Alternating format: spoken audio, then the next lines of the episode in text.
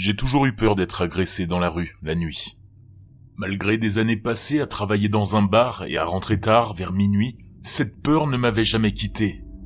Pour mon job, le salaire était minable et le patron interdisait aux employés de garer leur voiture sur le parking réservé aux clients. Tous les soirs, je devais donc marcher seul pendant plusieurs minutes jusqu'à ma voiture garée un peu plus loin.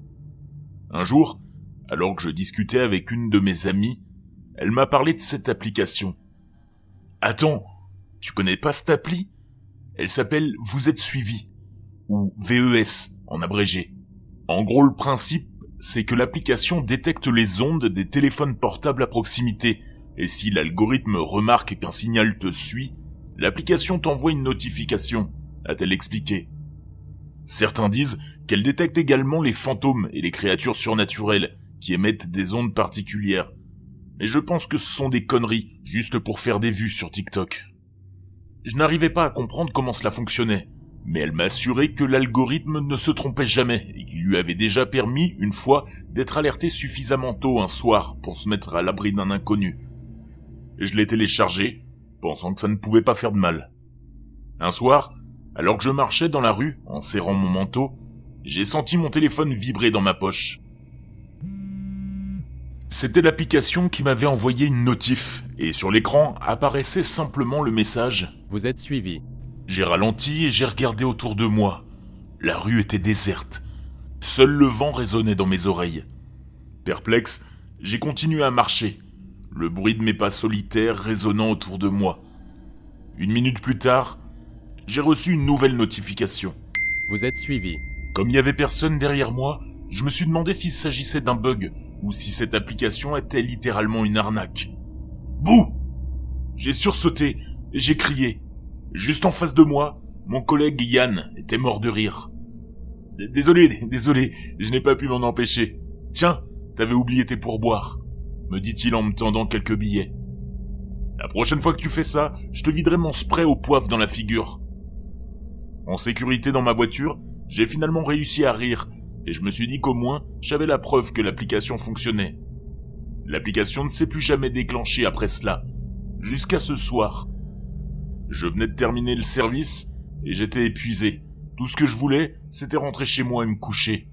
Alors que je marchais seul, dans la nuit froide, avec juste assez de force pour regarder le bout de mes pieds sans m'endormir en marchant, mon téléphone portable a vibré et j'ai décroché, pensant que quelqu'un m'avait envoyé un texto. Vous êtes suivi.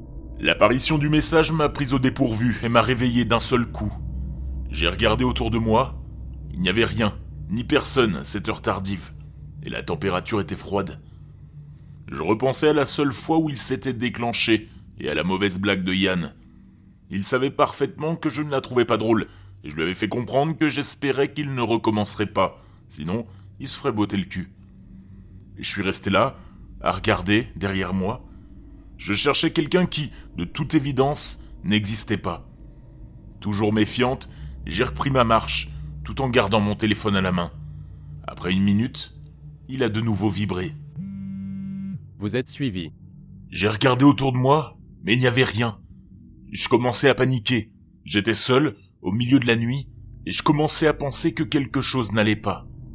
Le vent a déplacé un gobelet, et le bruit m'a fait sursauter. Y a quelqu'un? Je me suis senti obligé de le dire à haute voix. Manifestement, personne ne m'a répondu. S'il y a quelqu'un, je vous préviens, je suis armé. Et je mentis, en essayant d'être le plus convaincant possible. Comme il ne se passait rien, j'ai commencé à me retourner pour reprendre ma marche. Et au dernier moment, du coin de l'œil, alors même que je tournais la tête, j'ai juré avoir vu quelque chose bouger. Dans l'ombre, au coin d'une ruelle. Il m'a fallu un certain temps pour comprendre ce que j'avais vu. J'ai d'abord pensé qu'il s'agissait d'un chat. Non, les chats n'ont pas de grands yeux blancs. J'ai marché rapidement. Vous êtes suivi. Derrière moi, un silence absolu. Vous êtes suivi. Est-ce des bruits de pas sur le trottoir que je viens d'entendre? Vous êtes suivi. J'ai serré mon spray au poivre en faisant les derniers pas jusqu'à ma voiture, tout en regardant autour de moi comme une folle attaquée par des oiseaux imaginaires. J'ai fermé la porte de la voiture et verrouillé les portières. Enfin, j'ai réussi à expirer l'air que j'avais retenu si longtemps dans mes poumons. Je n'ai pas attendu plus de temps, ne voulant pas m'attarder ici, et j'ai démarré le moteur. Une fois rentré à la maison, j'ai pris une douche et je me suis préparé à aller me coucher. La nuit avait été étrange. Plus j'y pensais, plus je me demandais pourquoi l'application s'était déclenchée autant de fois. N'était-il pas possible qu'il y ait eu un dysfonctionnement et que, sous l'effet du stress, j'ai imaginé ce que je croyais entendre et voir? Au bout d'un moment, j'en suis venu à la conclusion que l'application était défectueuse et que mon imagination débordante, combinée à ma peur naturelle d'être attaqué, avait fait le reste. J'ai mis mon portable dans ma poche et j'ai fait plusieurs allers-retours dans la cuisine pour jeter les restes de mon dîner. Mon téléphone portable a vibré. Vous êtes suivi. Ma respiration s'est arrêtée. Je suis resté plusieurs secondes à fixer mon écran. J'ai levé lentement la tête et j'ai regardé autour de moi. J'ai inspecté tous les recoins accessibles à ma vue, sans faire un geste. La lumière de ma chambre était toujours éteinte. À part cela, je ne voyais aucun endroit où un intrus aurait pu se retrouver. Je me dirigeais discrètement vers ma chambre. Arrête de stresser. Tu l'as dit toi-même, cette application ne fonctionne pas. J'ai continué à marcher, lentement, et j'ai posé ma main sur l'interrupteur, juste à côté de la porte.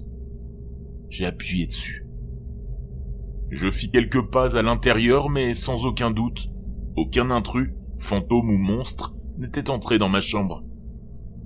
Alors que je retournais dans le salon, rassuré, mon regard fut attiré par la fenêtre et la nuit à l'extérieur.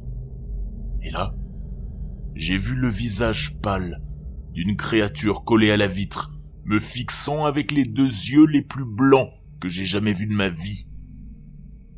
Après une seconde passée à essayer de comprendre ce que je voyais, j'ai crié de peur. La police a immédiatement envoyé une voiture de patrouille après mon appel complètement paniqué.